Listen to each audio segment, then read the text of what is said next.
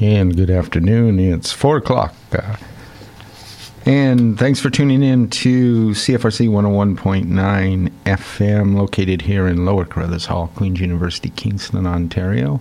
My name is Bruce, here every Friday afternoon from 4 to 6 o'clock, and we do stream live online as well at www.cfrc.ca. Coming up on the show today in the first hour from the October 28th inaugural launch of the John B. Lee Signature Series imprint with Hidden Brook Press, held at the Supermarket Restaurant and Bar in Toronto. You'll hear readings by John B. Lee, Don Gutteridge, John Di Leonardo, and April Bulmer. In the second hour, coming back to Kingston and October 9th, book launch and reading at Novel Idea Bookstore. You'll hear readings by Jason Heroux, Neil Surkan, and Abena Beloved Green.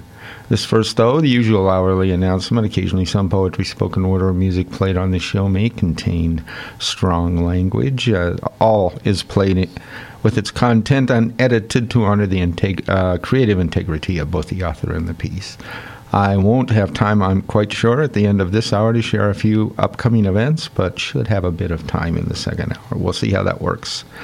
And trying over the course of the next few weeks now, before the holidays, to work in nearly, I believe it's something like 15 book launch reading events. So here today in this hour, uh, from a launch recorded in Toronto on October 28th as a new, a new imprint, uh, uh, the John B. Lee Signature Series and that's with Hidden Brook Press. Had its debut launch, so up first in it, as introduced by the press's publisher, uh, R- Richard Ty Grove. Here is John B. Lee. I think that we're going to finally get started with the official reason that we're here for the launch of the John B. Lee Signature Series. John has, um, over the decades, become uh, a dear friend. We have uh, traveled to Cuba umpteen times. I won't even try and. More than that. Um, I think two times more than umpt. And. Um, we have um, had the privilege of staying in uh, Port Dover at John's house um, that um, trickles down to the lake. I have um, had the privilege of, I think, publishing three or four of your books. So, John, come on up.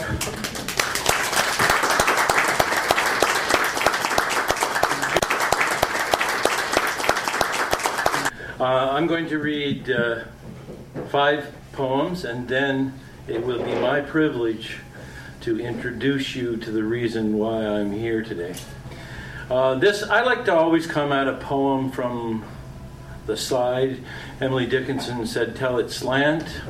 I was surfing the web for some reason, and I came across a beautiful image of a butterfly called a dead leaf butterfly, um, and although they're not in Canada at all, they're actually indigenous to India and parts of Asia. Uh, I wanted so badly to write a poem about this beautiful butterfly that when it's closed looks exactly like a dead leaf from the Indian oak tree, and when the uh, wings are open, it reveals itself to be the most beautiful image of uh, the sky. Um, and as I got to thinking about this, I remembered that when I was a child, I saw a lot of praying mantises, uh, and I haven't seen so many since then. And then the first line, which became the title, occurred to me, and I wrote this poem on uh, Friday. I always like to start off with a poem that's new. O praying mantis, do not pray for me. When I was but a child, I'd see you in your green devotion on the farm, crawling up a stick in blue ascent. I'd watch your monkish posture transfixed upon the lithe divinity of summer days. Within the sacred branches of a living elm, you thinned the edges of the dropping shade like water cooling on the shadow darkened lawn. But with a closer look, I'd glimpse the exoskeleton with hunger in its form, betraying the ravenous purpose of your serrated jaw that sawed away the softly amber honey box, the sessile ambush of your kind, designed to make a ravenous crunch that stilled the hapless drone. Come, friar bug What's insect hagiography among the katydids? The angel with his burning appetite for flaming swords brings fire to these aging bones.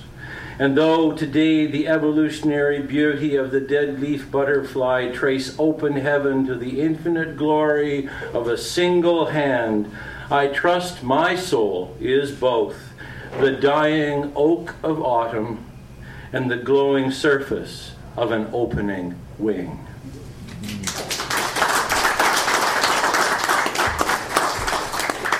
Uh, I'm going to read you one paragraph from the opening introductory essay of my book. Uh, this is how we see the world. Uh, I was talking with my mother, who suffered from Alzheimer near the end of her life, and she said to me, Why do you use the word I so often? And then I pointed out to her that within the next three sentences, she used the word I three times. Um, but this is a quintessentially Canadian confession, it's in a paragraph. I was born and raised on a farm in the heart of Who Do You Think You Are, southwestern Ontario. When I studied French, the first phrase I mastered was Je suis désolé. When I studied Spanish, lo siento. And like every truly Canadian child in my region, I was trained in the art of apology. In my case, by a loving mother who encouraged me to hide my light under a bushel, inquiring of me, Why do you use the word I so often? As though my ego weren't always in need of a good dressing down. Mother mine, Je suis désolé. Lo siento. I'm sorry. I can't help myself. I was born to shine.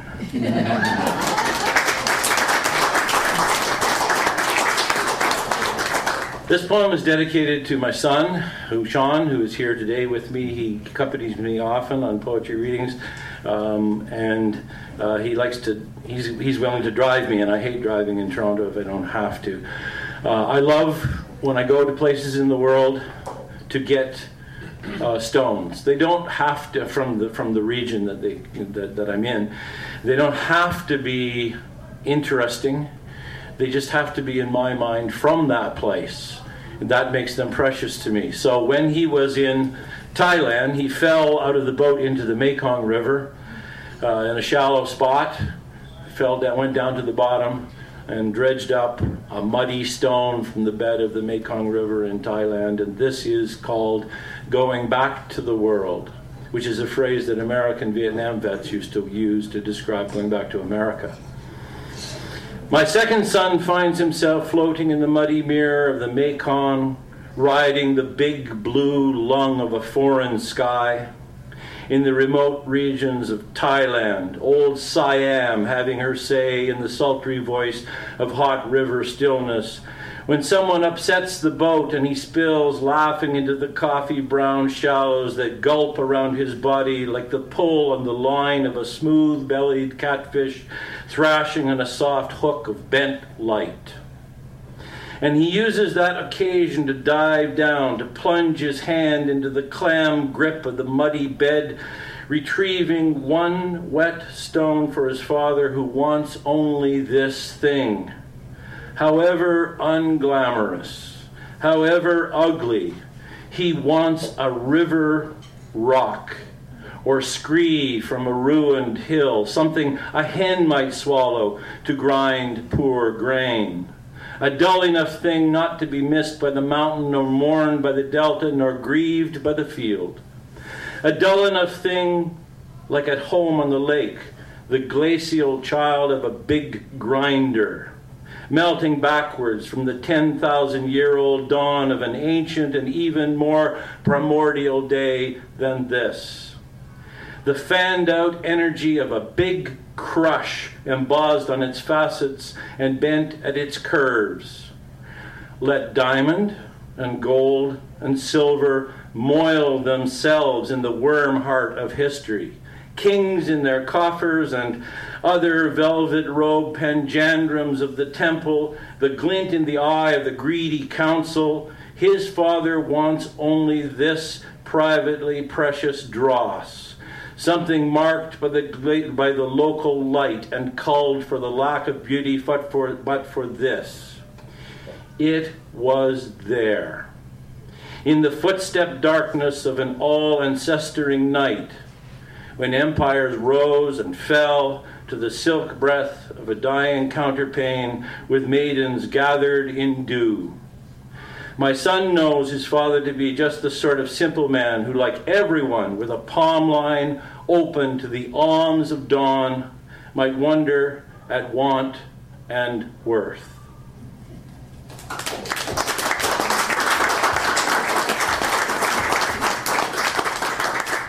And this political climate knocks all of the edges and all of the complexities off of very complex backstories we hear words like refugee, we hear words uh, like, uh, you know, to describe people who are on a long road of sorrow looking for a better life. Um, and I was sitting on a plane on my way to Cuba, and a German woman sat beside me who was in her mid to late 70s, and my wife was sleeping. And this woman told me the story that's in this poem. Uh, and I say, what is the backstory of all those people who are fleeing a world that is worse than the privileged world that we're lucky enough to be born into? The ungoable.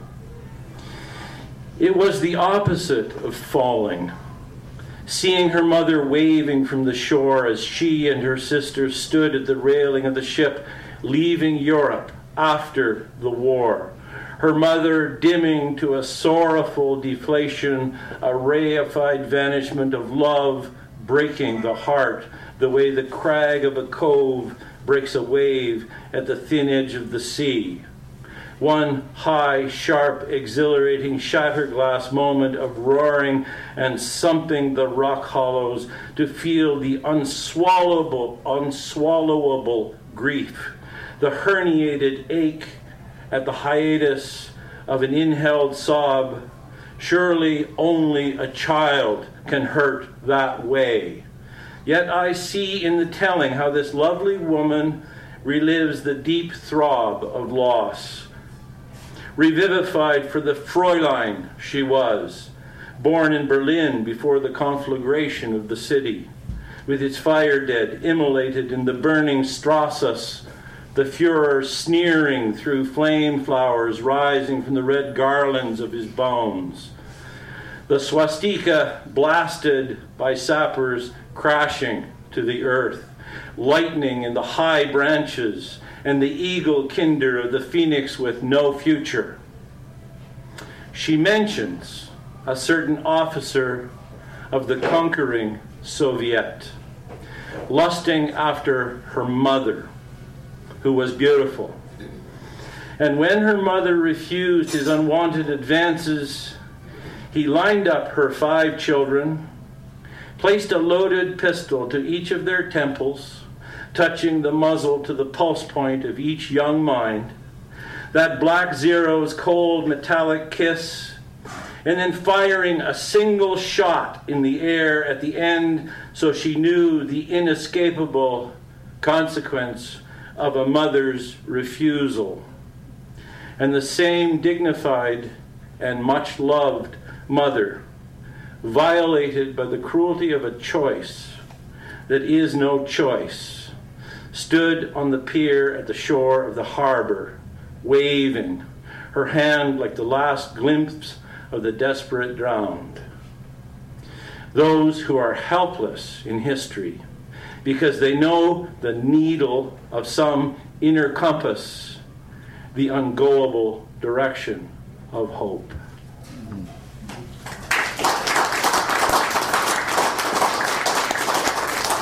And I would like to finish with a love poem.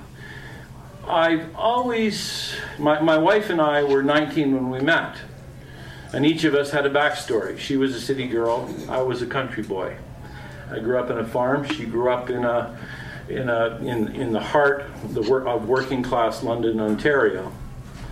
And this poem imagines what would have happened to that love that was born in when we were 19, when we were adolescents. What would have happened if we had met as children when we were quite young?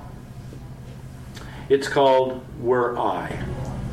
And I'll finish with this and then introduce you to the three uh, poets that you will meet today.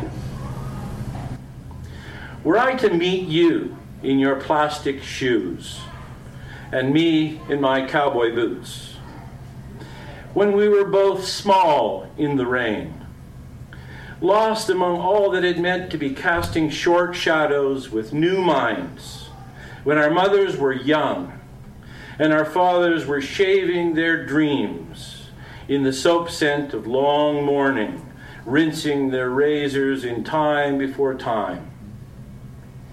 Would we have loved the other?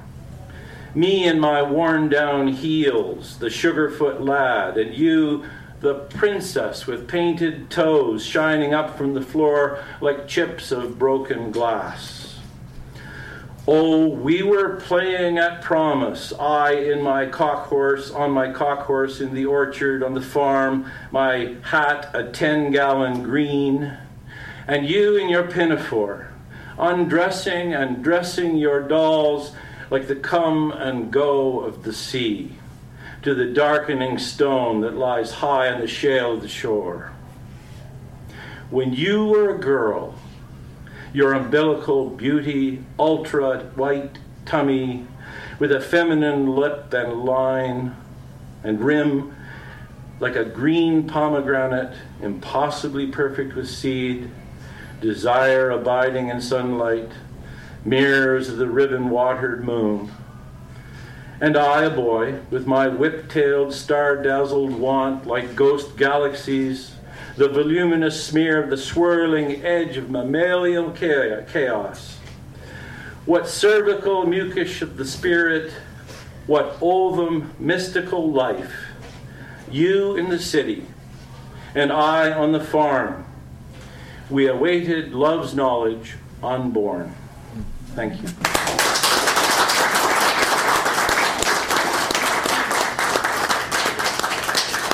And now let's place the focus where it deserves to be on this day. Um, Ty Grove, publisher of Hidden Brook Press, said to me one day, How would you like it if I offered you, meaning me, the opportunity to create a signature series?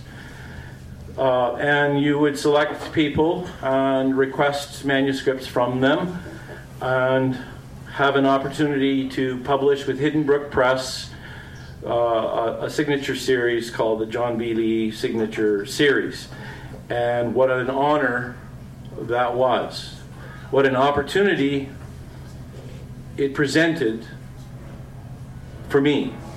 I am privileged and humbled that the poets who have signed the contract with Hidden Brook Press have seen fit to agree to allow me to kind of piggyback them like maybe the name that you might see on the bottom of a starship where somebody made some little nut that helps hold it together. Uh, so, and I'm a little nut that helps hold this together, aren't I? Um, so, the three people that uh, are the first three in the series um, and I will get to introduce other people in the future because right now I've had nine uh, people uh, that are in the, the queue. Um, the first person I want to talk about briefly is uh, Don Gutteridge. Uh, Don Gutteridge is one of the most well respected and well regarded, highly regarded poets writing in Canada today. And I've known him since I was a student in his class. He was a very young man at the time. Um, and uh, he was one of the two or three most profoundly influential people in my life of learning. And at the time that I had him as my professor, I quietly was reading all of the books that he had published until then, and that, that would be about seven or eight books, including a novel and uh, several books of poems. I did not tell him at the time that I was reading him and admiring him. I didn't try to get him to sign any of his books because I didn't want to curry favor with him. But since then, he and I have become friends and that is Don Gutteridge, Professor Emeritus at the University of Western Ontario, uh, shortlisted for the Governor General's Award, author of the novel Summer's Idyll. And he will be reading first. I'm going to introduce all three before I call Don up. He will be reading first from the first in the signature series, Home Ground, uh, which is this beautiful uh, book produced by Hidden Brook Press. The second person who will be reading is John Di Leonardo. And John and I knew one another through correspondence before we met.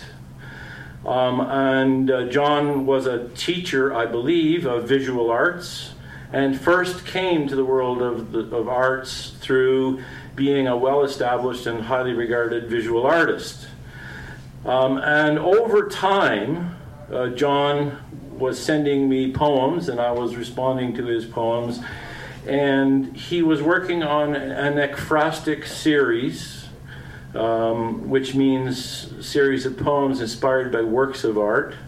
And when it came time for uh, Ty to invite me to select someone for the series, uh, he was one of the first people that came to my mind. And uh, this manuscript that he sent me, Conditions of Desire, is a wonderful book, and I recommend it highly to you. And thank you, John, for allowing me to be part of that uh, journey. And thirdly, April Bulmer. Years ago, when I was quite a bit younger, April and I shared the stage at the University of Western Ontario, um, where we did a reading together. And Marty Gervais, publisher of Black Moss Press, was looking for someone to uh, fit into a slot. And I said to him, I was so taken by April's work that I said to him, I've met this young woman who is absolutely stunning as a writer. Please, would you consider her? And he did, and he published, I believe, her first uh, full major collection. And over the years, our paths have crossed and crisscrossed more than once. And when April uh, had a manuscript and I was doing the signature series, she, she was a natural uh, selection. So thank you for your kind attention. I hope I haven't taken 15 minutes to introduce these three people. I want to call Don Gutteridge up, my friend, mentor, major Canadian poet Don Gutteridge up to the stage to take this microphone away from me.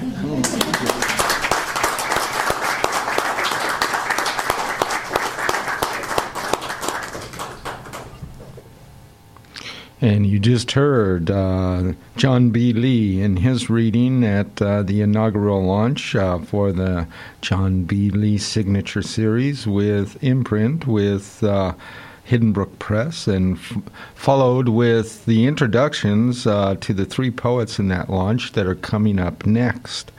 And so I'm just going to, since they were introduced that way, I'm just going to play the, the next three uh, tracks here back to back. So you're going to hear poetry by Don Gutteridge, uh, then uh, uh John Di Leonardo, and then Alice Bulmer. So you're going to hear it the way it was there that day. Here we go. Thanks, John. Can you hear me?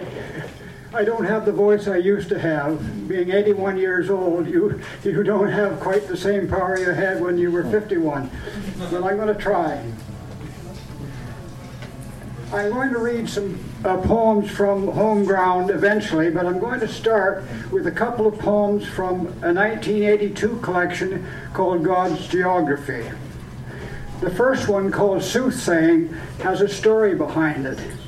In 1979, I went to Lambton County armed with a tape recorder and a film to prompt elementary school children to write poetry. I went, uh, I spent the week going to one school in the morning and one in the afternoon. And on the Thursday, I arrived at the school at one o'clock, and the principal said, uh, Go on up to the room, the teacher will be there shortly. So I went up to the room, set up my film and tape recorder, and I happened to glance down the middle aisle, and sitting at the back in the back seat was a white haired woman. I looked down at her and I said, Hello, Miss McDonald. And she said, Hello, Donald. It was my grade three teacher who, to whom I gave my first story. So we corresponded, and I eventually wrote this poem for her called Soothsaying for Isabella McDonald. And me, just eight, a month out of second grade, offering up my first story, something in your voice bequeathing trust. Original plot, Donald, and a fine ending, your soothing review. I was instantly old. The eldest sinned upon me. I blush even now to admit that last flurry stolen from the grade three reader. My maiden soothsaying a lie. You straightened with praise. You made a writer out of me. I never look back till now. The decades gone. We exchange letters, compliments. Your age deepening in you, though the hand is as bright as a new grade three's. The trust is unaffected as when it was given without complicity. You do not say even now what I, too far to turn back, can guess. You knew the ending to every point and plot in the grade three reader. Hmm. How long have you watched, bearing such knowledge, withheld full praise from a dozen hopefuls better than me? It was something between us in the unspokenness of things. Me ate just once, and you fixed at grade three for 30 years. We have, we have kept, we have kept, sorry, we have kept silence long enough. Let us think of the years, all the years, bridged with words.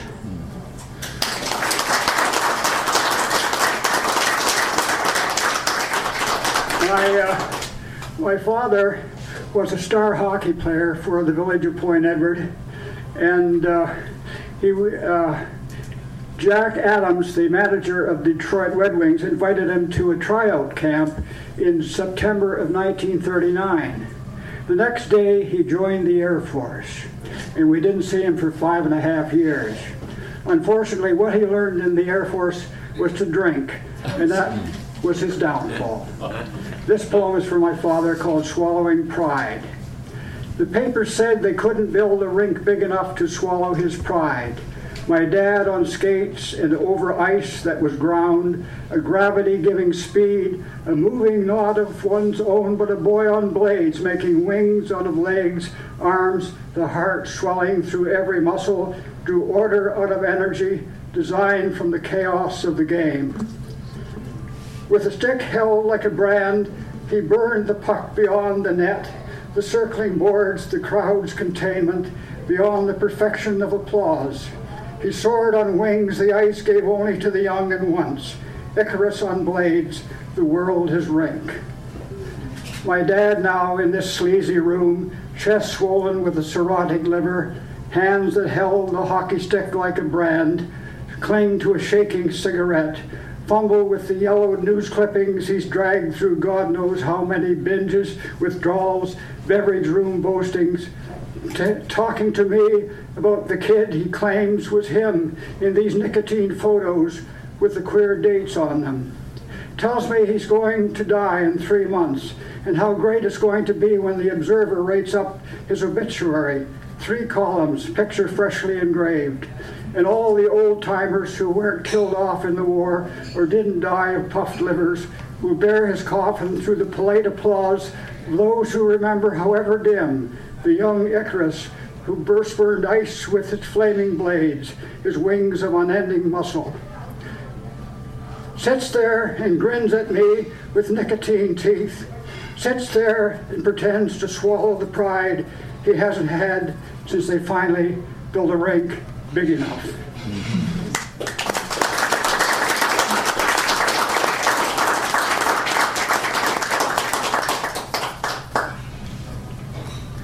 Now I'm going to read a few short poems from home ground. Most of my poems in the last 10 years have only been 12 to 16 lines long, so they'll go by very quickly. Most of them are set in the village of Point Edward and are about my childhood. And I'm going to read a few of these to start. Ballast. I was born in Sarnia, alas, but was soon, sorry, I was born in Sarnia, alas, but was soon rooted fast in the groomed ground of the point, safe in the grasp of grandfather's lawn, as green as grass rinsed by rain. I knew every eve and ell, every sill and gable, and I roamed the alleys and byways in search of the one I ought to be, seeing with my enviable eye the river flats where our kites flew like swift, sweeping swallows, the river throbbing like a struck vein, the lake as blue as a blue jay's bobbing wing, Canatara, where the sand rang, sang in the sun, and thunder rang over the den, dune-dense immensity.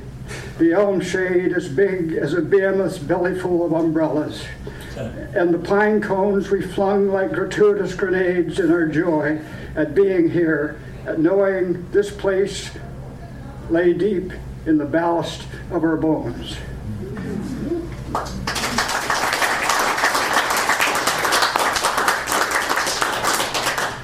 My best friend was Dave Withers, but we all called him Wiz because he could do anything with his hands and build anything. And I uh, went uh, to the uh, obits in the Sarnia Observer a couple of years ago out of curiosity to see if uh, he was still alive, and he had died in his 50s, unfortunately. So I wrote this poem for him, for Wiz Withers in memoriam. If the good die young, you were its poster child, mowed down in your prime, and you, my boyhood chum, whom we dubbed Wiz, was our, were our guide and idol, whose hands badgered out of thin air gadgets and gizmos of every ilk, and wood worked as soothing as silk. You kept us amused, and we boasted of just knowing you. And I wished you a long and beguiling life, humming with joy and the fruits of your wide and wild imagination.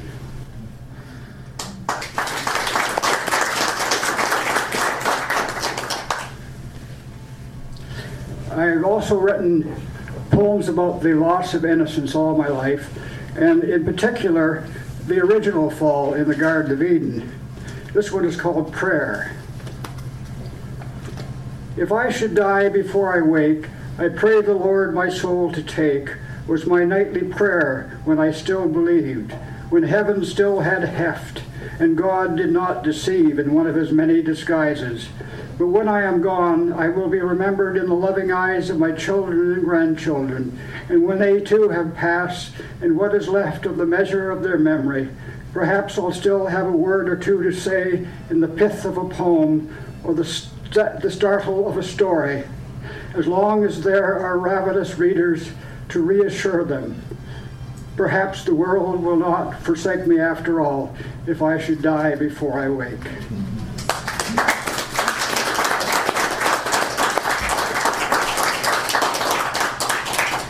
And finally, I've written a number of uh, poems after the passing of many of my friends, which when you're 81 as I am, uh, happens all too frequently. And one of my best friends, whose great uh, loves in life were horses and sailing. And this is a poem called Exuberance for Bruce Ashdown in memoriam. Everything you did was outsize. You galvanized gumption.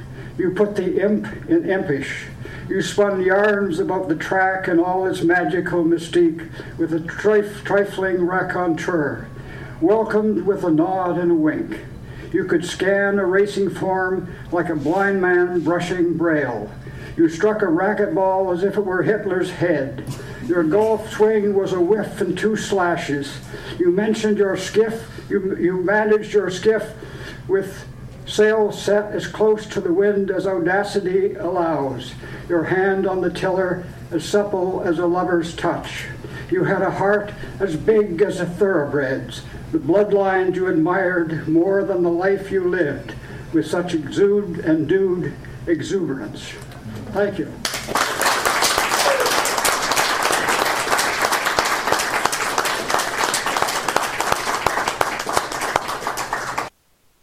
Thank you, John. Um, a couple of thank yous, uh, I guess, before I begin. First of all, uh, Friends and Family Summit come as far as uh, Hamilton and uh, the Brook are the crowd, of course, you've met. Um, uh, I want to thank uh, John, my longtime mentor. Uh, thank you, John, for pitching uh, the manuscript and for including me in your signature series. It's a real honor. Thank you.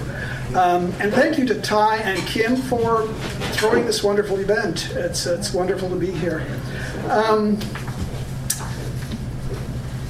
this book is um, ekphrastic poetry, as John mentioned. It's uh, poetry based on uh, the visual arts, drawings, uh, uh paintings, sculpture. Uh, I've even seen some based on film. And um, it has a long, long tradition. And uh, basically, it's the combination, symbiotic relationship of word and image that really strikes me. And it was the impetus for um, the book. Um, I'll begin with uh, a couple of poems that uh, deal with the model and uh, the notion of beauty.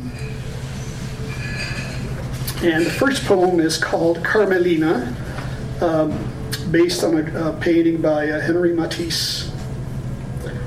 The moon pauses at the lemon, layers her pink lips moist, shining. She is beautiful. Saunters in, slow, and steady, with the stealthy footsteps, nude, proud, and unafraid.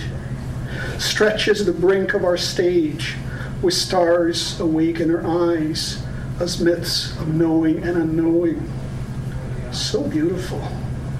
She leaves the drawing class a side glance over her shoulder, with a sway of sultry red dress, rephrases the air as we pack up stare, kneel, stand, vulnerable.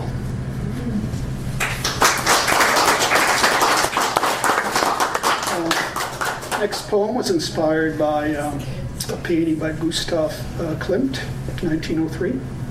A Nameless Beauty. At the end of a row of tall windows across the art college, a new model poses in third trimester. All afternoon, she would see me sketching, sighting from my window ledge over a splash of September maples. Green eyes pulling me with each slow rotation of her gesture, cradling, cradling a white crescent belly.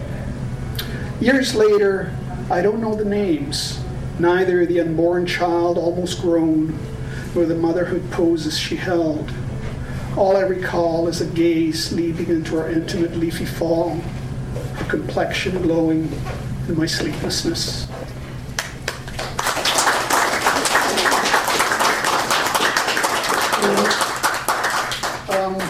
next two poems uh, deal with uh, love and trains.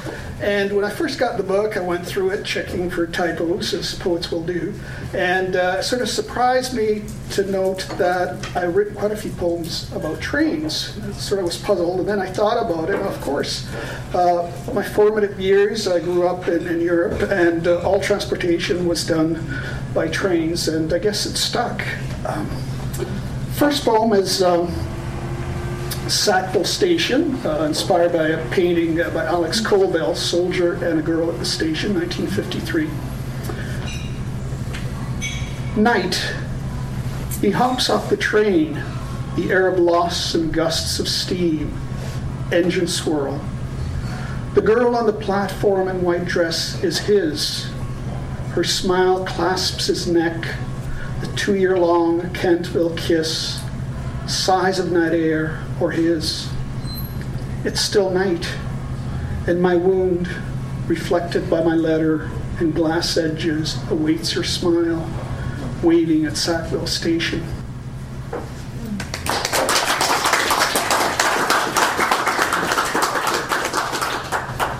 Um, the next two poems uh, deal with mother's love.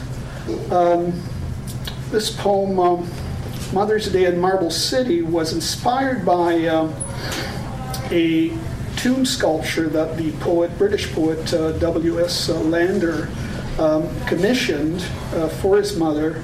Um, she had lost her husband and, and uh, a son within a year's period. And um, the sculpture and tomb um, is in the English Cemetery in Florence. Mother's Day in Marble City. How can she sing with veiled feet, two gold bands on her chain, grass hard with chill, under the cypress bough, meadows offering memories, unplucked as lyres hang, silently swaying in the marble city, while birds close for the evening in the far off burning skies.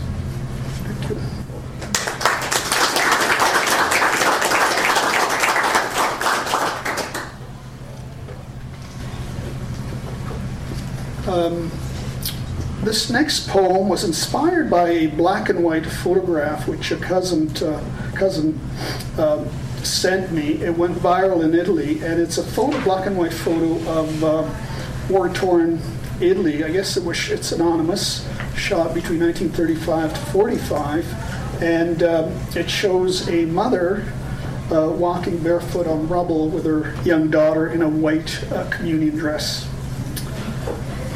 As the steeples slept, Mama chose not to buy shoes, walks on stones to bless her little girl. From the shadows, my sister smiled perfect a white First Communion. Unaware Mama's dignity, comfort at being mortal, barefoot, holds Christ's little bride.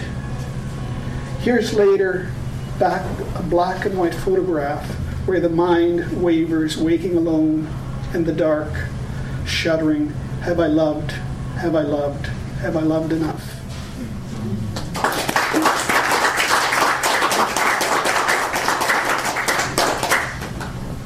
Uh, the next two poems uh, deal with love uh, gone wrong. Um, anniversary dinner. This was inspired by a painting by John Sargent's painting uh, Dinner Table at Night, 1884. Anniversary dinner. You could tell they were married. Sonnets between them heavy, like a coffin lowered nightly, he sliced blue rare steak with bobs and weaves, catapulting oxblood red on the tongue. The wife raked salad, julienne dark leafy china, stabbing edges, organizing greens, on the familiar sigh of candlelight, assembling an exacting order of a once sunny home, as though she could harvest forgotten tenderness, chewable words to ward off the hurl of fate, the blur of blue, the black embrace, loneliness that ushered them here to celebrate.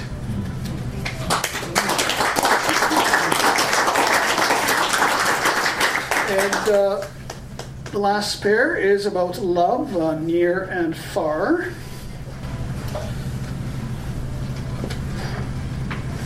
First poem is um, called Tangoing, and it was inspired by uh, Colombian artist uh, Fernando Botero, Dancing Couple, 1982.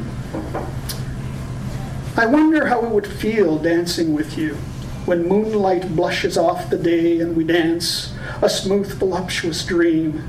Scarcely feel the floor with long steps gliding, spasmodic poses. Take my touch starved hand. Let me lead cheek to cheek, our spell of swing, this tangled light, auburn ringlets of fanning hair, pepper reds that burn your dress, curvaceous thighs that skiff each footfall flit. Should you smile with every breathy, breathy pause, I will inhale such pirouettes of scented hair, our shadow swirl of daily cares, to measure time and scattered looms, your moonlit eyes entranced as each rose and bud awaits an autumn rain.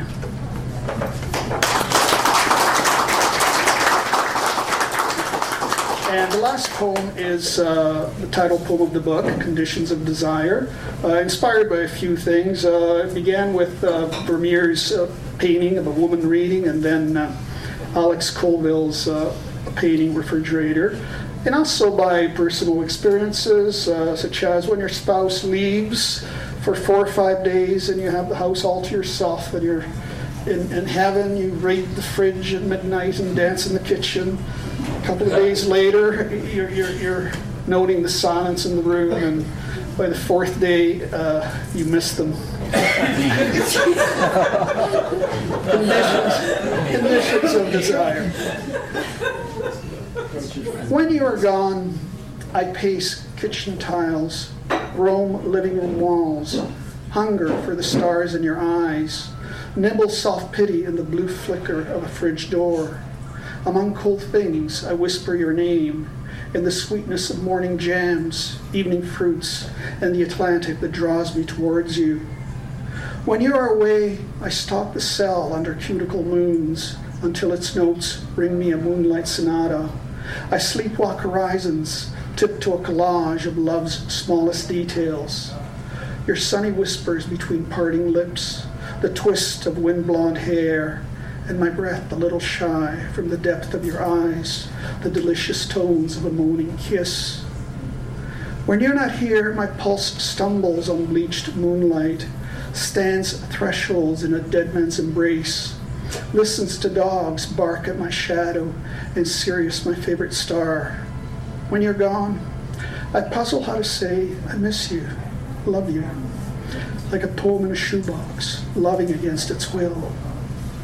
In your absence, let me be your sweetheart, moonflower, the white butterfly in your infinite sleep, the rainbow dreaming our night song east to west, my love. Thank you for listening.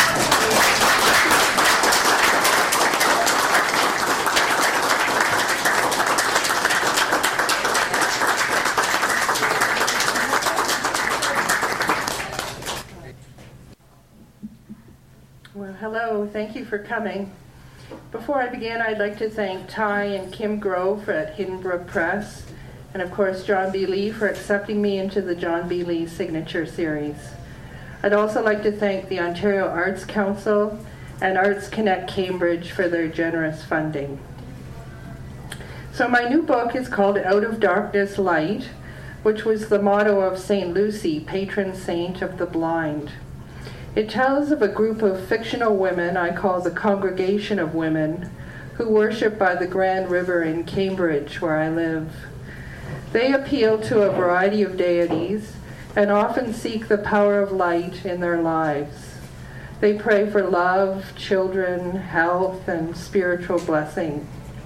And in doing so, they battle the forces of darkness with the power of light. So the first poem I'll read is the first poem in the book. Each poem is written from a member of the Congregation of Women. And this poem tells of Mother Scarlet, who is a kind of high priestess in the group. And it's written from the perspective of Andrea. She is woman, the curve of light, and heart a red fruit, girdle of bone, a sash like a serpent, her cassock its cowl, Beneath she is nude. She blesses the altar, a bowl of apples and a jug of water. We take from her hands, Mother Scarlet, her fruit and its blood.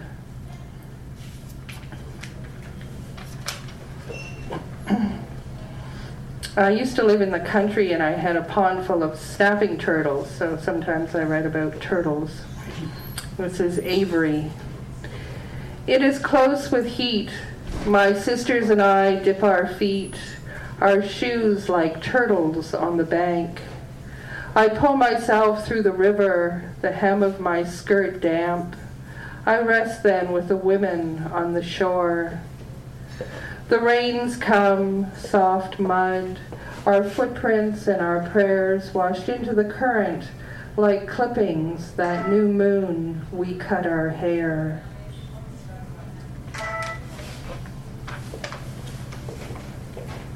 This is a love poem. It's called Jillian. Once I loved a boy, his eyes the shade of copper coins. He would not dance with me. I held myself like a shawl and wore soft pads against my loins. My heart burned for him like a candle, the wick sturdy and trimmed. For I imagined his breath and the soft cream of my tallow.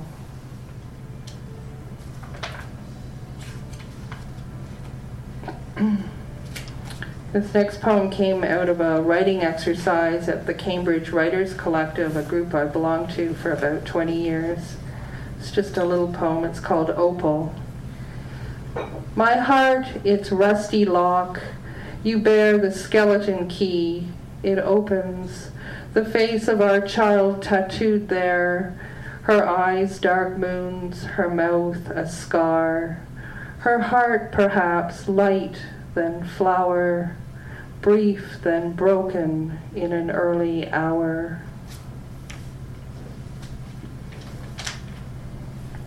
I tend to celebrate the solstices with some spiritual friends in Cambridge, and this one mentions the winter solstice.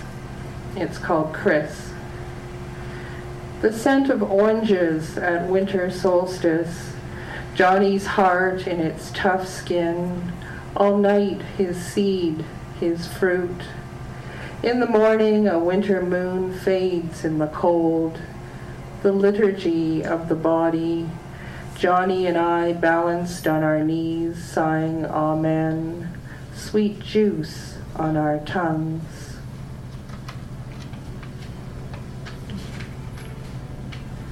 This is another winter poem. It's named for a waitress I knew. It's called Sugar. We gather by the river, there is a wind. The Holy Spirit shivers. I pray for C. He dwells in the next county. I imagine his truck, it moves through snow like a tired bison. The congregation of women, our hymn, a leaf, how it turns in the cold, I sing for C. We fall to our knees, a flock of damp wool. We gather our shawls. We are women of the call.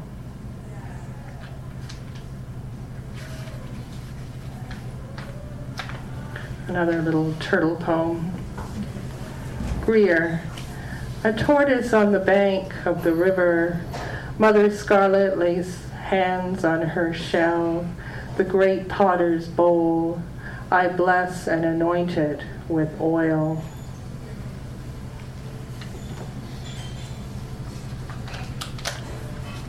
This poem explores the idea of soulmates. Margie.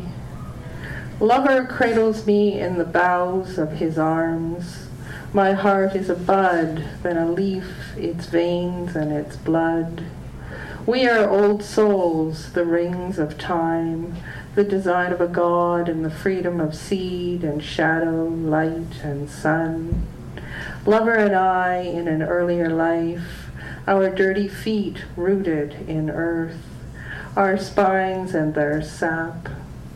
We reached like spires, how we weathered the days, baptism of rain, though we bowed then in a gentle wind beneath the moon, altar of night. This poem was written for a colleague who lost his mother. It's called Clara. Your mother has passed, she sleeps now beneath the moons of Saturn, her breath ragged and her face a torn bloom. Death has lined her palms, etched like runes. We gather in the chapel and fall to our knees. Flowers die slowly as we sing and silently breathe. Soon she will visit you, perhaps in the dim, balanced on canes, bloody gauze on her chin. Hold her then, for soon she will rise, heal with the goddess, God's nurse of the skies. And this last poem is called June, which is my mother's name, and it's based on some old notes I found in a cupboard about um, Roman goddesses. June, the sun a golden coin as it was in Rome, when the goddess her hair its sweet smelling perfume, her garment of flax, hobnail shoes, she dusted her eyelids with saffron with ochre she rouged. We offer her honey cakes, figs, and plums, the seeds of pomegranate and nightingale tongues, olives and dates, even the memory of slaves, and fish sauce we stir in jars of clay.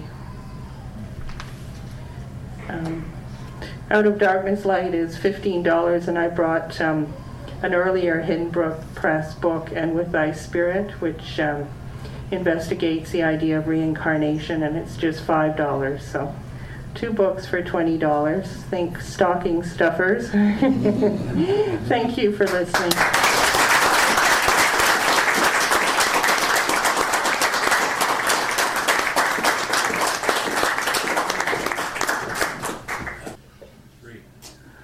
We've got seven minutes to mingle and buy books.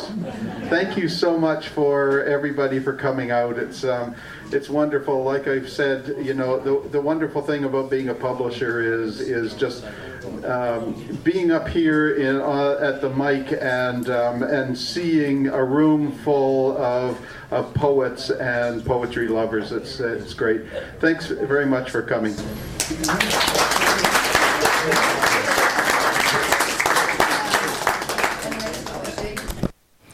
And at the very end, you heard uh, publisher uh, Richard Ty Grove um, giving a, a final uh, bit there at the very end.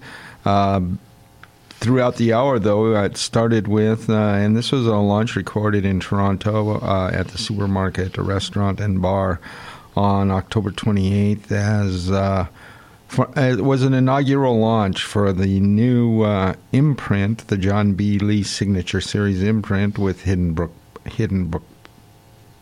Press. And debut launch, launching, and then you first heard John B. Lee's reading and then his introduction to the three poets. And you heard in this order, uh, you heard uh, uh, Don. Don Gutteridge uh, reading and launching his book called Home Ground. Uh, then uh, John Di Leonardo launching his new one, Conditions of Desire. And then April Bulmer uh, with her new book of poetry called uh, Out of Darkness Light. And uh, Hope you have enjoyed the first hour of the show today. Hope you can stay tuned the, for the second. I will let you know that uh, both hours of today's show will be uploaded to my blog space forward shortly after I get home at www. Dot, I'm sorry, no triple W in that. At Finding a Voice on CFRCFM.wordpress.com. A few messages here, and I will catch you on the other side. You're listening to Finding a Voice. And welcome to the second hour of today's show. It's just a few seconds after 5 o'clock. You are listening to Finding a Voice here on CFRC 101.9 FM. We are located in Lower Carruthers Hall, Queen's University, Kingston, Ontario. My name is Bruce, and here every Friday afternoon from 4 to 6 o'clock. We do stream live online at www.cfrc.ca. And coming up in this second hour, uh, from an October 9th book launch and reading at Novel Idea Bookstore, you'll hear readings by Jason Heroux, Neil Surkan, and Abena Beloved Green. This first, though, uh, the usual hourly announcement, occasionally some poetry, spoken word, or music played on this show may contain strong language, but it's all played in its entirety with content unedited to honor the creative integrity of both the author and the piece. So uh, let's go ahead. I should have, I think I'll have a few minutes at the end of the hour uh, to share a few upcoming events. So let's just jump into it. From an October 9th book launch and reading at Novel Idea Bookstore, uh, you'll hear readings again by Jason Heroux, Neil Surkan, and Abena Beloved Green. And up first in it with his reading, here is Jason Heroux. Welcome, everybody. Thanks for coming out on this beautiful early fall day that we had today. That felt pretty cool. Anyway, thanks for coming out uh, to this double launch and reading this evening. And uh, give yourselves a hand for coming out. How's that? Support poetry, right? and poets. And uh, the other thing I'd like to do is thank uh, Oscar and Joanna and this space uh, for always the beautiful way that they're eager to help support uh, the literary community. I've probably done more for Kingston's literary community than anybody I can think of. Let's give them a hand.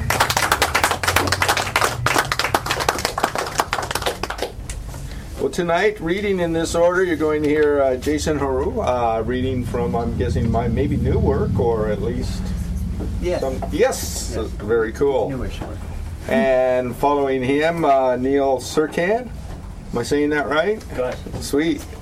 And then we'll conclude with Abena Beloved uh, Green, both of them launching their books. But I will introduce first Jason Heroux is the author of four collection, uh, four poetry collections, Memoirs of an Alias, Emergency Hallelujah, Natural Capital, and Hard Work Cl- uh, Cheering Up Sad Machines. His most recent book is a novel called Amusement Park of Constant Sorrow, published by Mansfield Press this year. He lives with his wife Sohir, and their three cats, Akira, Pablo, and Neruda. From Kingston, here is Jason Heroux. Thank you, thank you, Bruce, and thank you everyone for being here um, tonight.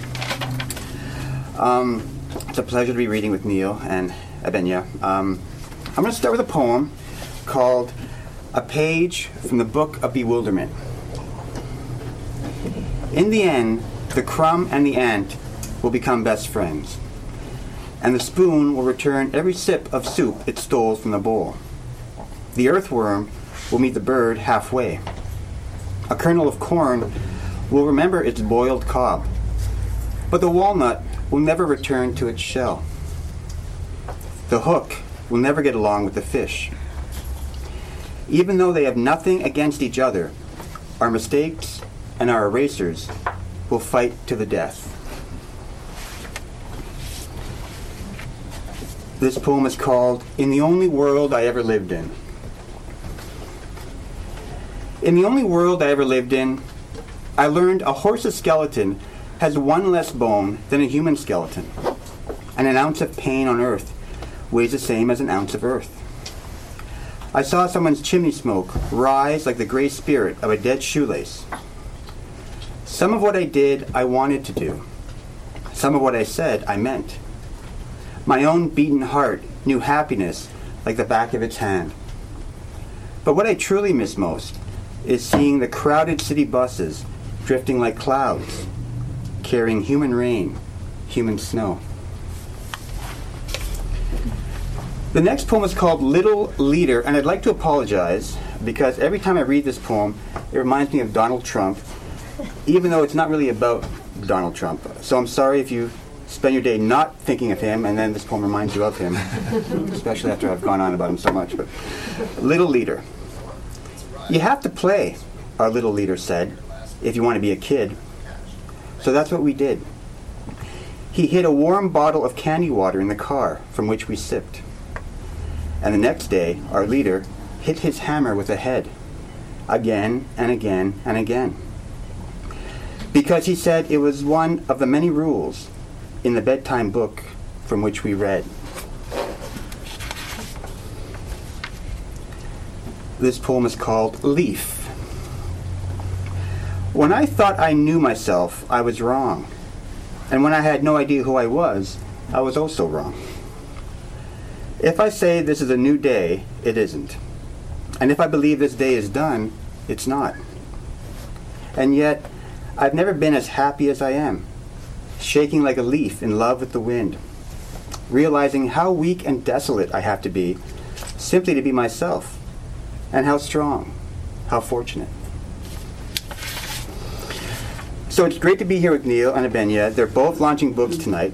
I felt a bit bad because I didn't have a book to launch. So I wrote a book for tonight. it's a secret little book no one knows about. And that's actually what it's called. Secret little book no one knows about. Uh, just 11 fragments. I'll just go through them here. Last night, a deep fried chicken wing dreamt it was still alive and cried. Life soldiers on. Someone said, even dead leaves look and sound leaf like if there's enough wind.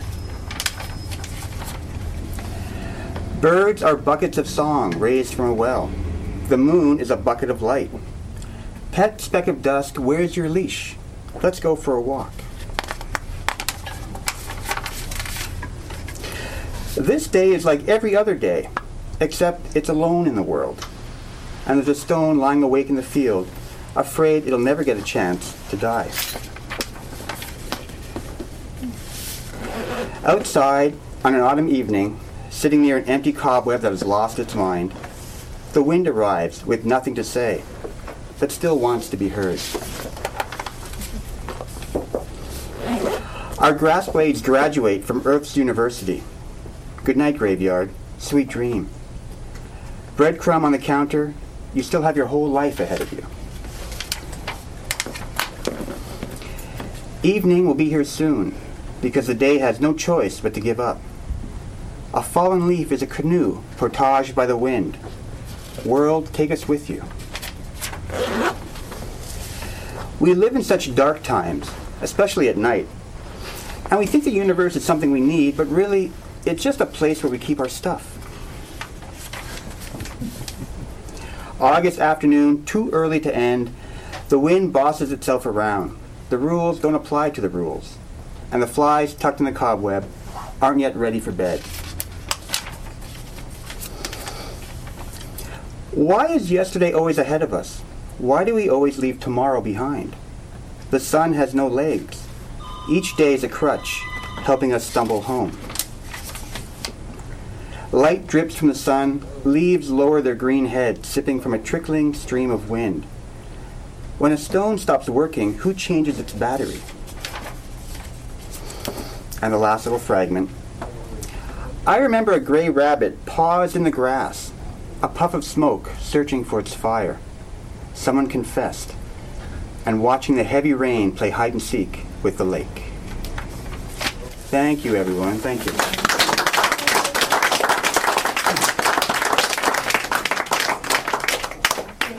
So it's Jason Heroux. Let's give him another hand.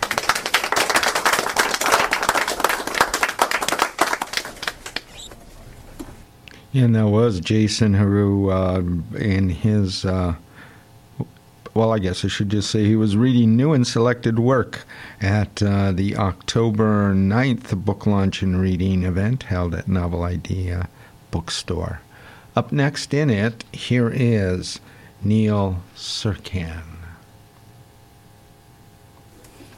Neil Surkan's uh, debut poetry collection, On High, was published by McGill Queen's University Press.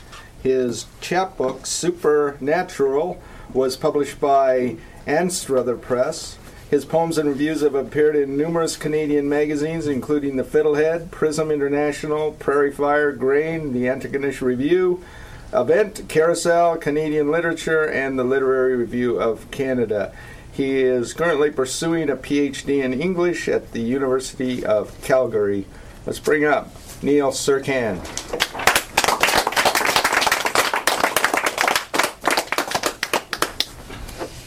Thanks uh, for having me. This is my first time in Kingston. Um, you have a church that w- has been turned into a CrossFit gym. did you? Do you? Did you? Have you seen it? That's like kind of what I'm researching in my PhD for real. This is fertile ground. Yeah.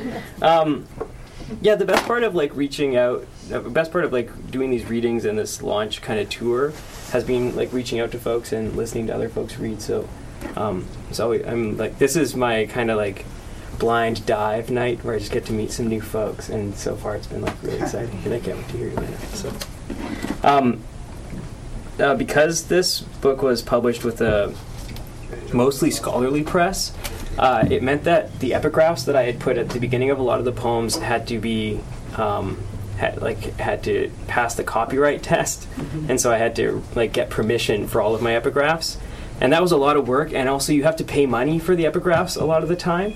So I like if I wanted to have Paul Muldoon's quote at the beginning of a poem, it would cost like 120 bucks or something like that. So I cut all the epigraphs out, but there was one um, that I really wanted to have, and it was from my favorite rock star, and his name is Phil Elverum. He's from the Microphones and Mount Eerie.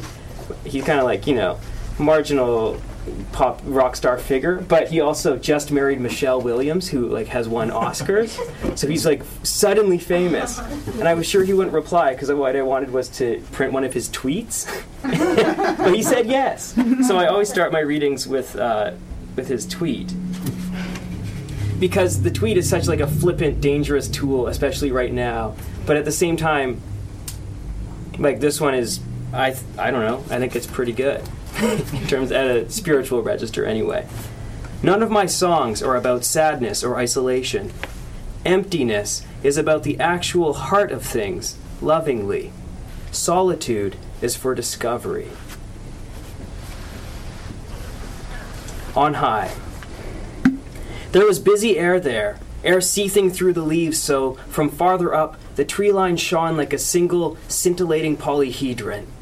Still, though ravens and wrens flaked off the top, the woods held, solid as a mall or a rally or a lake. Really anything at all when seen from a ways. But we'd waded through those branches, scraped on brambles, toed stumps, seen rot and bits of bone and a blue broken egg. So while we squatted on a scaly boulder and a jet stream's cremains cleaved the sky in two, I saw him also smattered shards, steady from afar, some parts me and some parts room. This poem is called Bleed, and it's about loop pedals for the most part. Bleed. Cables autograph the stage. You are trying to layer your voice with loop pedals. But the microphone catches the crowd, too, so the same cough hacks through every four bars. and a glass got in, plinking the lip of another glass. A stiletto's talk shot off the floor. A distant orgasm snuck from the bathroom. all songs have skin, all skin has holes. Think of it as collaboration. Your track's a wall of open doors. Um, this poem is like set in Vancouver, BC, but um, I don't know. For like in our current moment, I feel like it could kind of be anywhere. so this is called the Branch Breaker. A southern current worried the ragged leaves of an eggplant patch on Rose Street. Womb shaped fruits with pig iron skin, quivering on thick, whiskered vines. Some had dense and growler brown scabs, as if the gardener gives occasional prods or burns from his cigarette. You winced when I said so, tugged me along. He's just clumsy with his spade. We turned on Napier, smack into the future. Fourteen boys loping shoulder to shoulder, discussing Angela, who's thirsty. Lucky for her, they all would. One fingered a magnolia, snapped its branch, welted a belly, halved the switch. I caught your gaze, expectant, collusive, but felt too disheartened to quip about their sensual friendship. Plus, who knows? Maybe it's a cover and the four cuddle in their parents' basements. Maybe Angela doesn't even exist, but if she does, I hope she's okay. Regardless, it's futile to raise sour ironies while a like minded studio audience claps. Sarcasm won't dissolve our enemies. May the look I gave the branch breaker, mostly hatred, grow every day a little more compassion. Tonight, I'll raise a growler to Angela, to skin that breaks but persists, and to goodness, the kind that's wordless.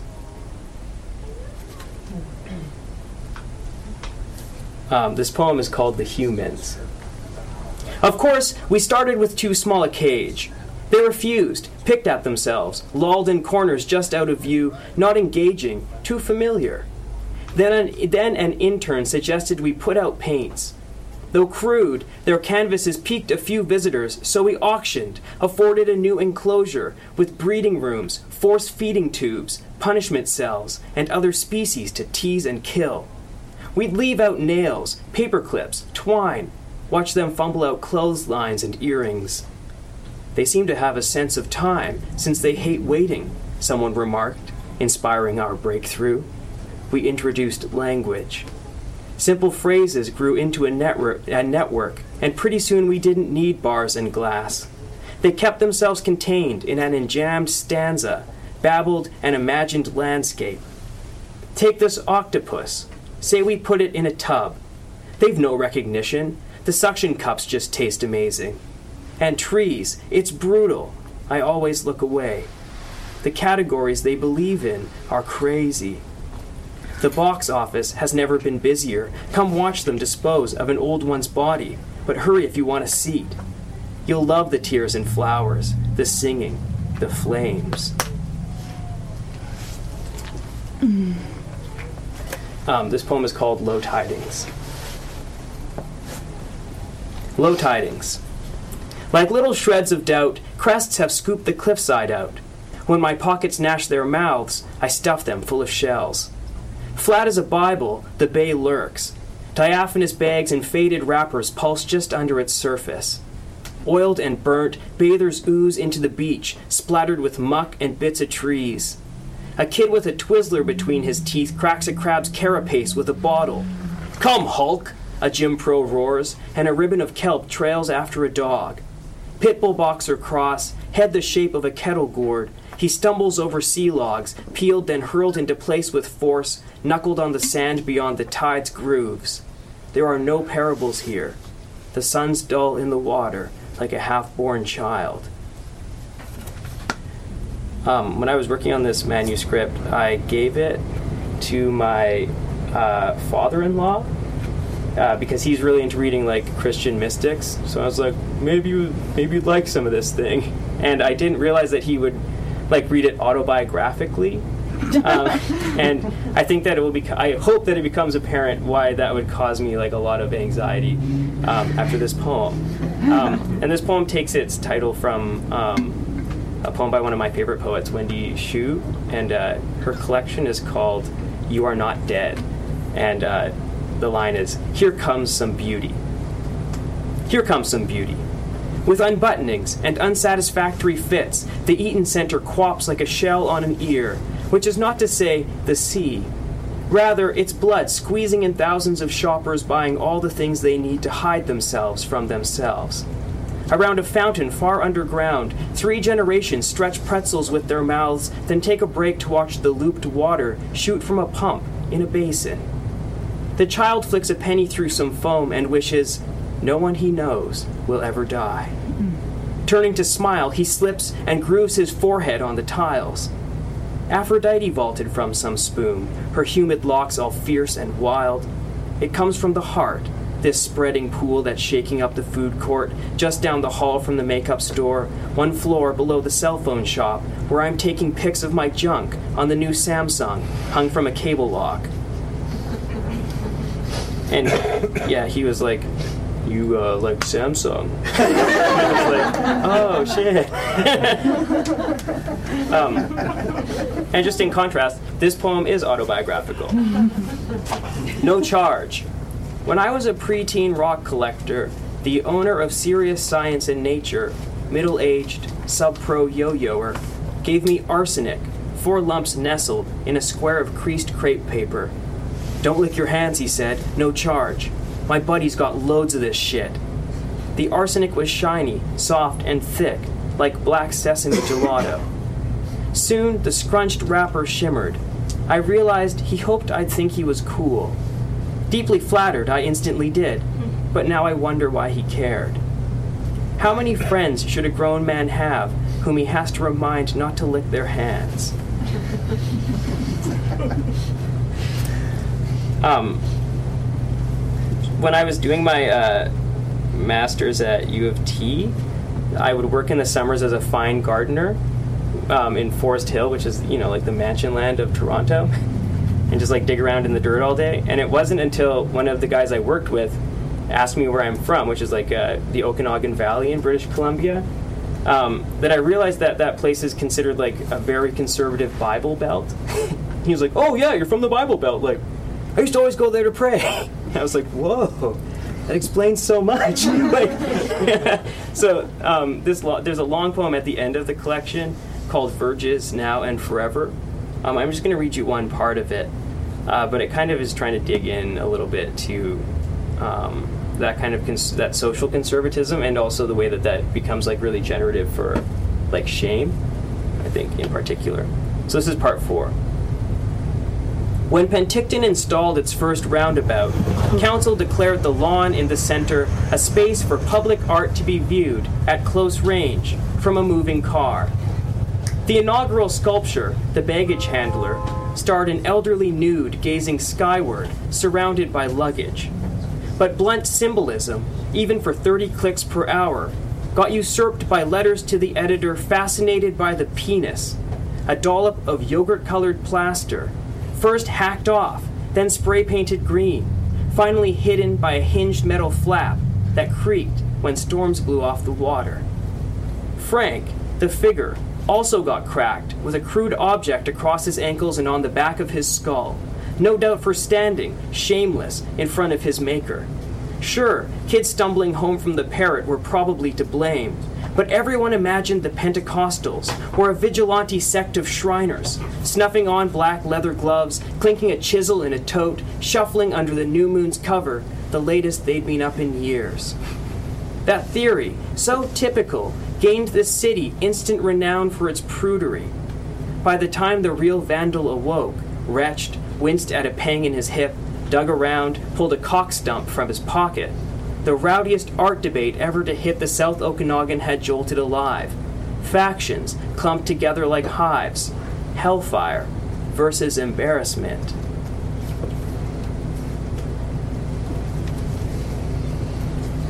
Um, this poem, ha- this book has like no love poems in it, but there is like one argument poem that I like to think of as a love poem. Um, yeah, because you know when you fight, then it's that moment of being like, "You gonna stay?" yeah. Never changes to stop. Oh, and the title is from uh, one of my favorite albums by this band called The Books. Um, just fitting, I guess, for a book. Anyway, never changes to stop. The morning started very orange. The mountains clenched black and singular and hard against the sky. With rain, they softened to a blotched gray, swallowing swallows when they flew across, the way the lake accepted falling drops, or my look dissolved what you were about to say. Yellow moss at the corner of the lawn mottles, then glows spongy green, with little beads embossed on top. The longer I stare, the more it shines.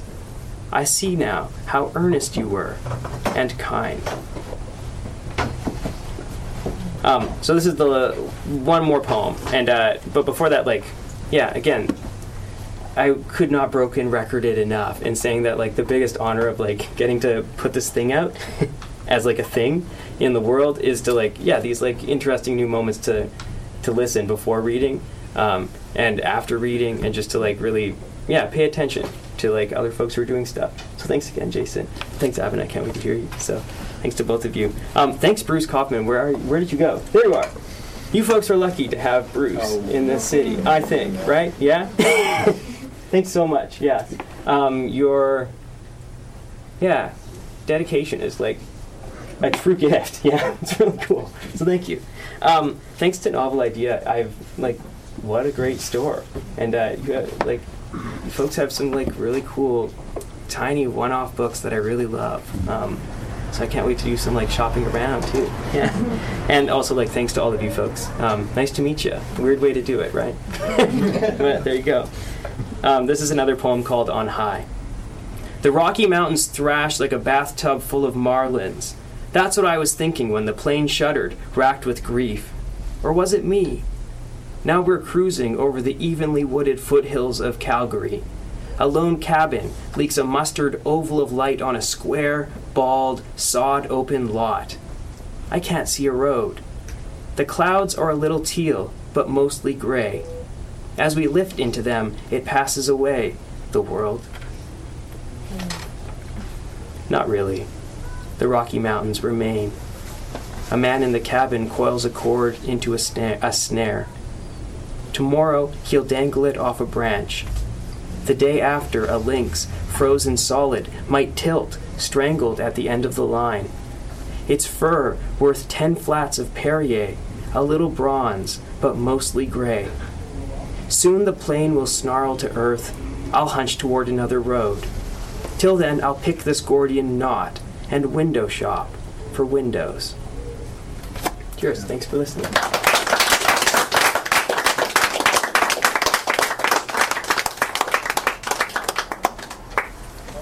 That was Neil Surkan. Let's give him another hand.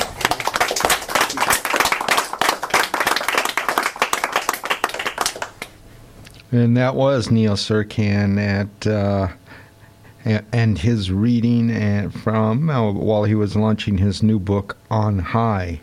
And that was in an October 9th book launch and reading event held at Novel Idea Bookstore.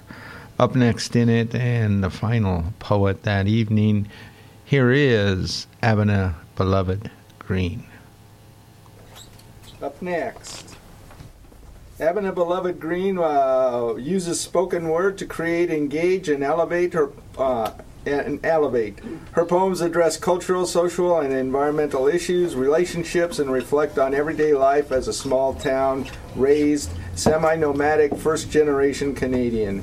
She was a third place finalist in the 2017 Canadian Individual Poetry Slam versus Festival of Words and the 2016 Poetry Prize winner of the Writers Federation of Nova Scotia's Nova Writes competition, uh, formerly called the Atlantic Writing Competition. She competed in the Canadian Festival of Spoken Word in 2011 and 2016 as part of the Halifax Slam team and is launching her first poetry collection, The Way We Hold On. Let's bring up Abena Beloved Green.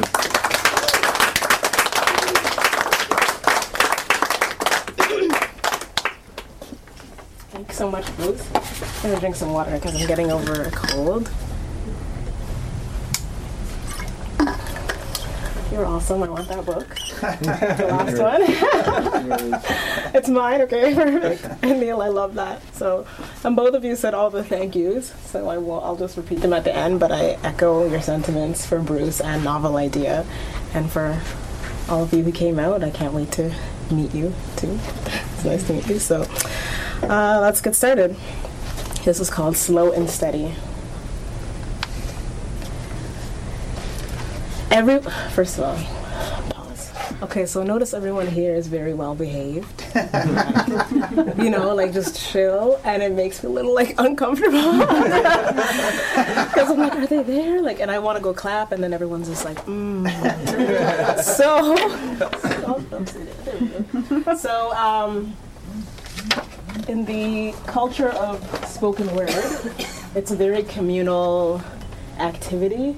So, um, by that I mean that if you hear something that speaks to you in any kind of way, you can be like, mmm, or, uh, or you can snap. Can you guys just practice snap right now? We actually do that. I know it seems weird, but we actually do. Just be like, I liked that. So I was trying to snap like quietly in the back there for both of you. Like, oh, there was so much I heard that I liked. Um, that just like lets me feel like I'm not alone. Um, yeah, and just lets you participate as it's happening. And all right, we're gonna we're gonna do it now. Everyone praises the cheetah for its incomparable speed, and the gazelle for its elegant swiftness. No one praises the sloth for its mastery of torpidity, for its dedication to living slowly. Human beings love to multitask, proud of the ability to split the mind four ways like a ripe avocado. Two mushy slices to answer emails, one slice to run errands, another slice to plan this evening's dinner. concentration has gone to the compost. Human beings pray for daily bread, then stock up on food for days, consume it quickly with little thanks or appreciation for digestion. But the sloth appreciates its daily leaves, taking 30 days to digest one. Talk about slow food movement. Meanwhile, bears are teddies, rabbits are bunnies, swans are graceful, lions courageous. But to be slothful is to stroke the neck of a deadly sin. Well, I say, the sloth can teach this human how to move slow, how to chew slow, how to groove slow, how to listen when listening, eat when eating, open a book, and just read when reading. The sloth can turn its head 270 degrees, but is branded as lazy instead of amazing. the sloth is the keeper of the lost art of living in the moment. The sloth is unfazed by the propaganda. The sloth never lines up for the rat race. so the next time someone tells me I'm being slothful, I will say, Thank you. I tried.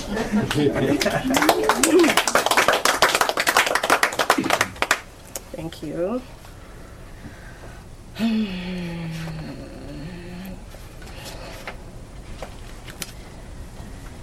Just because they sell it doesn't mean you need to buy it. Just because they do it doesn't mean you need to try it. Just because you put it on doesn't mean it fits. And just because you falter once doesn't mean to quit. Just because you wear nice things doesn't make you nice. And just because it's allowed doesn't make it right. Just because you stand alone doesn't mean you're wrong. You could be surrounded doesn't mean that you belong. Just because they push you doesn't mean that you should bend. Just because you failed doesn't mean that it's the end. Just because I changed my mind doesn't mean I'm lying. And if you choose to walk away, it doesn't mean you weren't trying. Just because they say to clap doesn't mean that I'll applaud. I'm tired of covering up my truth with acceptable facades. Just because you can do it doesn't mean it's wise. Know the rules of the game, don't let it catch you by surprise. Just because it's brand name doesn't mean it flatters. Just because it's published doesn't mean it really matters. Just because it's not written doesn't mean it didn't happen. Not all the true inventors are the ones who hold the patents. Just because they wrote the book doesn't mean they own the story. History's defaced so some could gobble all the glory. They say it's victory doesn't mean it's not mass murder. When entire nations are wiped out, we have to think a little further. They say they'll serve and protect doesn't mean they really will. Some of those who say this are the ones who shoot to kill. Just because he's a star doesn't mean he's a role model. Learn how to decipher between substantive and hollow. Just because they're joking doesn't mean it's all in jest. And just because they get airplay doesn't mean that they're the best. Just because it says fruity doesn't make it real fruit.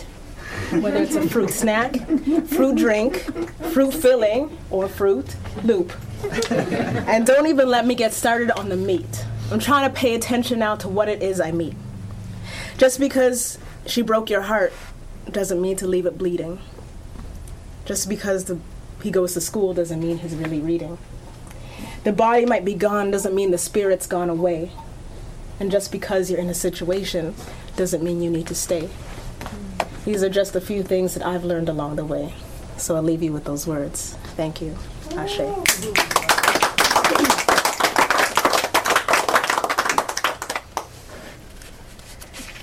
So I was gonna feel out how much I myself I should reveal to you guys.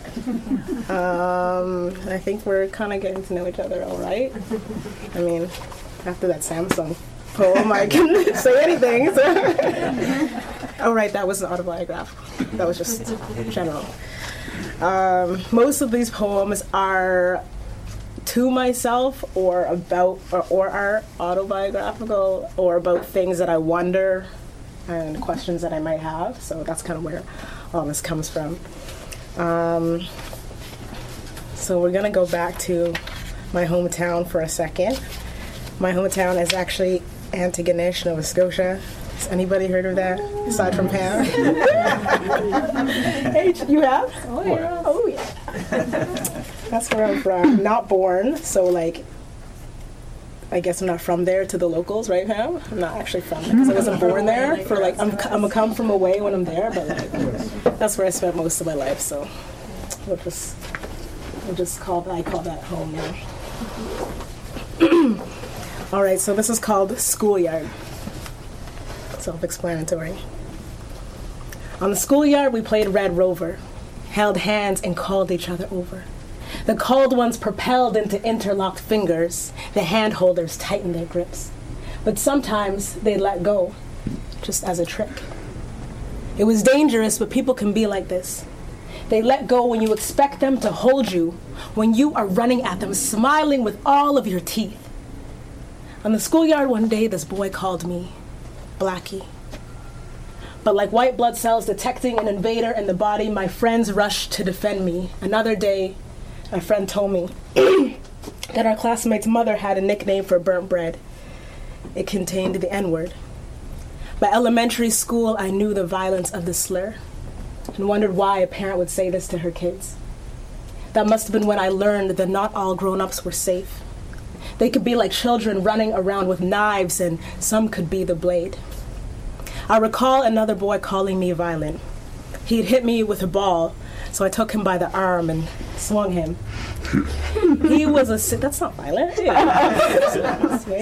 Standing up for yourself. Exactly. Uh, he was the same boy I had overheard telling another that black people say OJ is innocent, even though everyone knows he's guilty. Watch this, he said, and turned to me, asked me what I thought. Guilty, I said, just to throw him off. I had no opinion about OJ's innocence.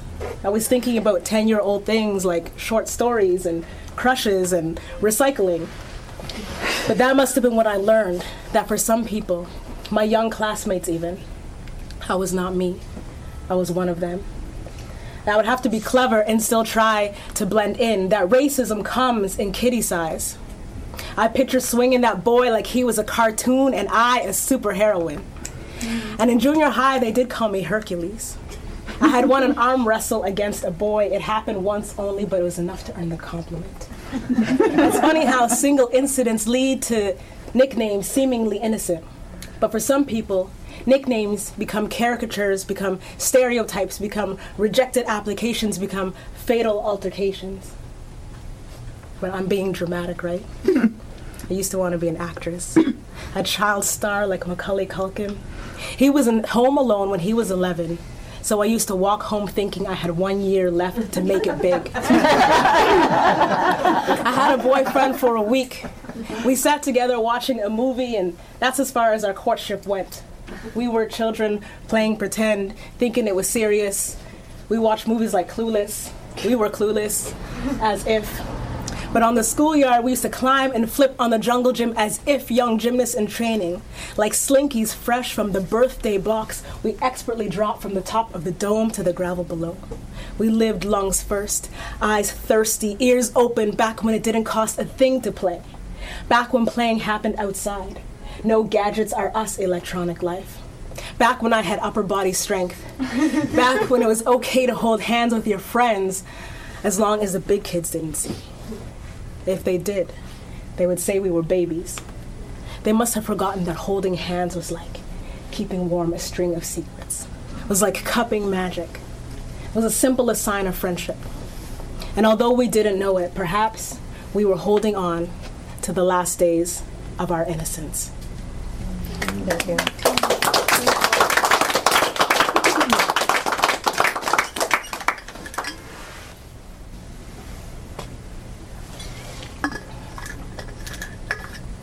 So I don't know if you're like me, but I used to want to take it into a small town, so I couldn't wait to leave. And then going back there a couple years ago as an adult, it was like I'm like this is really quaint and community, and that's where I met Pam in the back, and it was just yeah, it was nice to be able to go back and see through different eyes and appreciate it for what it is. So next we're gonna do.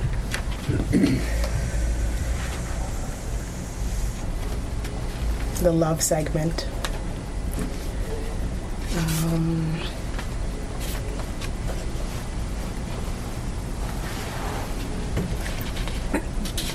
I want to tell you that I miss you, but it's against the rules. I check in with acquaintances when it's you I want to get reacquainted with. Significant others hold our hands, if not our hearts. So we fling darts from a distance, waiting to hit the target, catch them as they come our way, and slip them into our pockets. We can't play this game.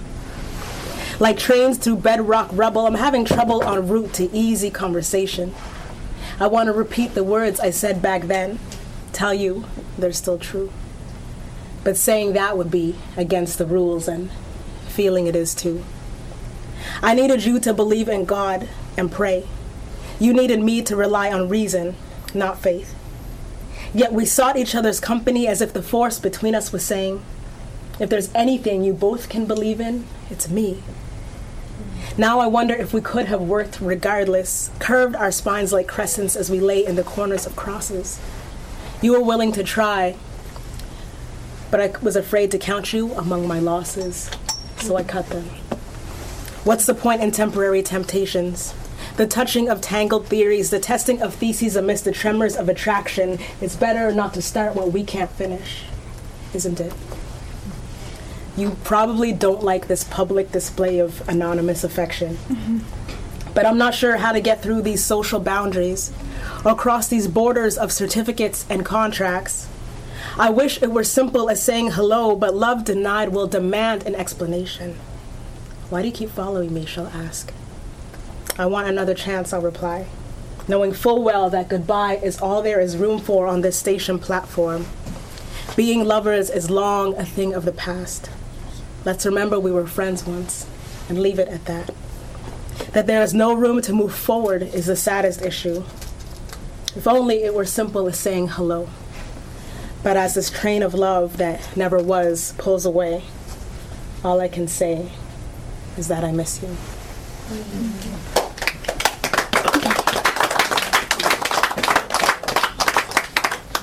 So, I'll talk to two more. Good, yeah. Okay. Ooh, thirsty. Love poems. I call these my attempt at love poems because they're not that like loving. Or are they? I don't know.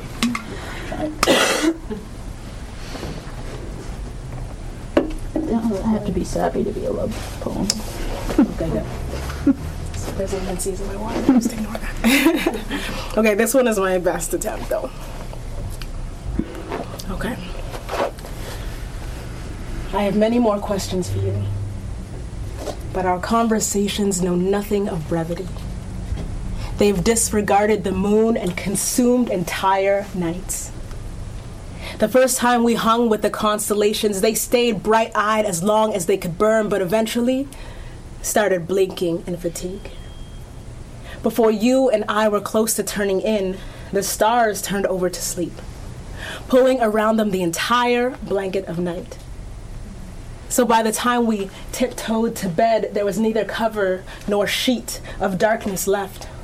So we slept with our legs exposed to the edges of sunrise. I have many more questions to ask, but our conversations do not respect the body's need to sleep. They are ill suited for the obligations of this life. The 6 a.m., the breakfast, the ironing, the making of bed. All there is time for is quick morning prayer with head bowed, because Lord knows you know better than to stay up till ungodly hours shadowing constellations. You and I both know that this late night courting of chemistry is impractical. It is incompatible with tomorrow's. Tomorrow demands its own portion of our time. You and I both know that although these moments are magical, tomorrow is necessary. I have many more questions to ask, but I'll hold the rest behind my teeth. So if I start to speak with a lisp, it's because I'm trying to restrain a river between my lips.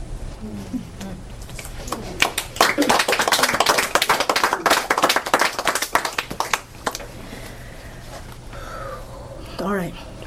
And um, this is called This Life Can Be a Poem. And I feel like that's the stage of life. Like, this poem speaks to me really. It's weird. I don't know if this happens to either of you, but like, I read it, I'm like, oh, darn it. Like, I wrote this. you know, like it's kind of like that voice of wisdom that you like. So that's what this poem is like as I read it, and a couple of yeah, mostly this one. But um, before I do it, I'll do the final. Thank you in case I don't get a chance. Bruce has been amazing. I we met. I don't. I, I came and like. I don't live in Kingston. I live somewhere else that shall remain unnamed. And so I um, I would come to Kingston Art Stop, and people were like, "You should get in touch with Bruce." And like a few people did that, and then I still can't remember how we got in touch though. I think it was Skeleton Park Arts Fest, wasn't it? You stopped by. No, we'll figure out our story. we'll figure out our story later. But Bruce has been amazing, as both of you know, and Novel Idea is incredible. Bookstores are like my candy stores, and I just run through and touch the surprise moments like this. So thank you so much for having us. Um, this final poem is called This Life Can Be a Poem. Our pasts are begging to be pardoned. Our sins are seeking forgiveness. Our memories wish to be redeemed, to stop flinching at their own reflections. Our missteps dream of being glass spun into lessons, held up to windows and though stained and broken, still translucent, still worth something. This life can be a poem if you let it. Pick up the shards you'd rather forget. Don't curse your clumsiness for how it shattered. Redeem the pieces like kintsugi. The feelings you bury won't go away, so pour them into poetry. Protect your fingers from the fragments as you reach for those jagged recollections. You're lonely, you're sorry, you're somber, you're pathetic. The desperation in you already feels rejected. Broken glass breaks skin, but for its own protection.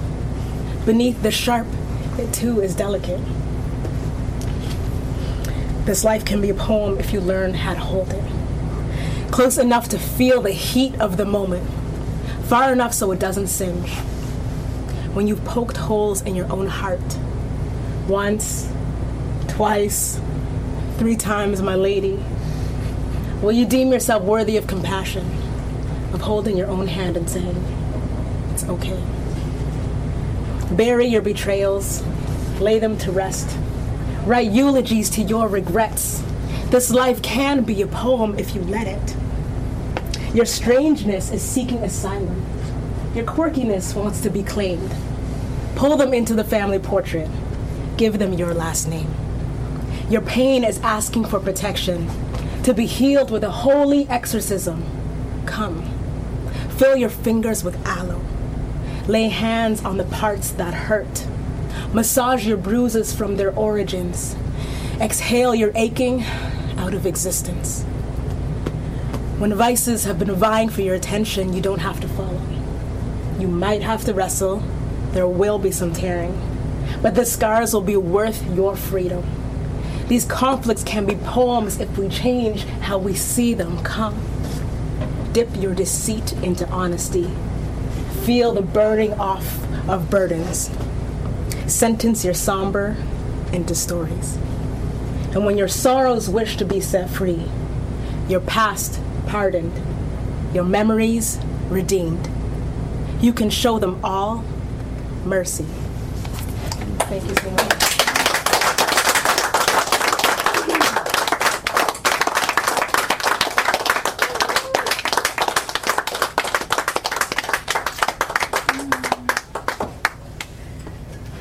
And that was Abena Beloved Green. Let's give her another hand.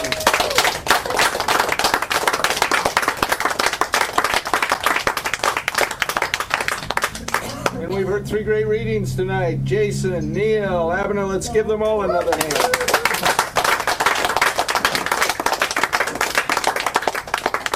And one more time, novel idea for this beautiful space and uh, their time.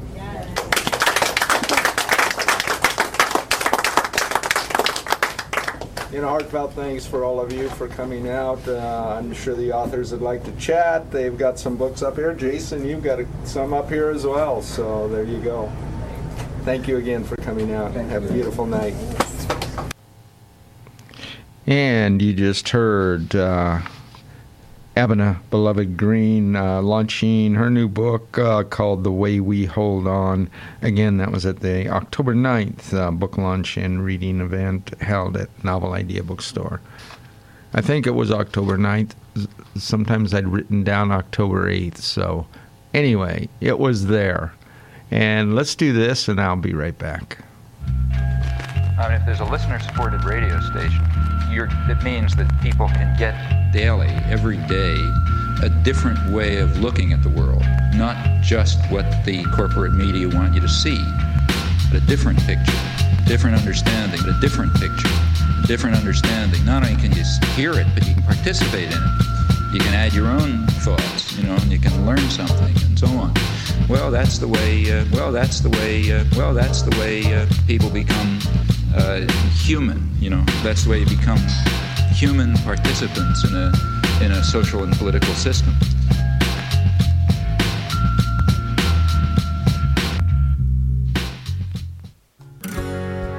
Walk Home is one of the services provided to you by the Alma Mater Society at Queen's University. Walk Home is a completely confidential and anonymous service where students will pick you up and walk you to any location within our extensive boundaries. We are located in the Lower Ceilidh of the John Deutsch University Centre. You can request a walk by dropping by the kiosk or by calling 613 533 9255 during our hours of operation. We are open every night from dusk till 2 a.m., Sunday to Wednesday, or till 3 a.m. from Thursday to Saturday. During exam season, we are open until 4 a.m. Last year, we completed over 10,000 walks, walking the equivalent distance of crossing the width of Canada and back. So whether you're feeling unsafe, want someone to walk with after a night at the library, or feel more comfortable walking downtown with someone, call Walk Home. If you have any questions about the service, please feel free to contact us by calling 613 533 9255 or by emailing walkhome at ams.queensu.ca.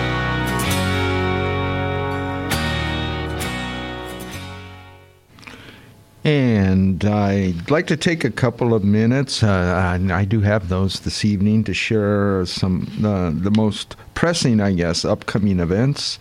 Uh, but first, uh, just the usual. I, would really like to thank you for tuning in today. Uh, you have been listening to Finding a Voice here on CFRC 101.9 FM. We are located in Lower Carruthers Hall, Queen's University, Kingston, Ontario. My name is Bruce. Here every Friday afternoon from 4 to 6 o'clock. We do stream live online as well, www.cfrc.ca,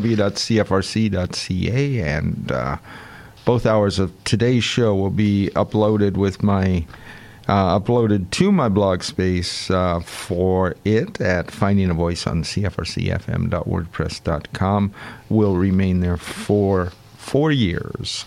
And uh, want to mention as well coming up right after this show uh, and a few well right after i give these events i guess and a few recorded announcements please do stay tuned for two hours of east coast music in a show called saltwater music hosted by rob carnell and that's coming up right at the top of the hour. Thanks again for tuning in today and uh, let's get the list I will tell you that uh, it's Tone Deaf 17, excuse me, is finishing up uh, its long run of uh, a number of uh, events. Uh, they call it themselves also Kingston's Festival of Adventurous Sound Performance. There is one this evening at 8 p.m. at the Agnes Etherington Arts Center, and uh, there are two tomorrow. Uh, one at uh, the Isabel Art and Media Lab at 6 p.m. That is a free event. The one tonight is ten dollars. Uh, the one on uh, and the later one tomorrow night is uh, at the 12 is at the, uh, studio called 12 Cat NGB. So check out their website www.allcapslock.com slash tone-deaf.org and let's see what else we've got here there are a number of, I'm just going to give you the website so I can get through as many of these as I can.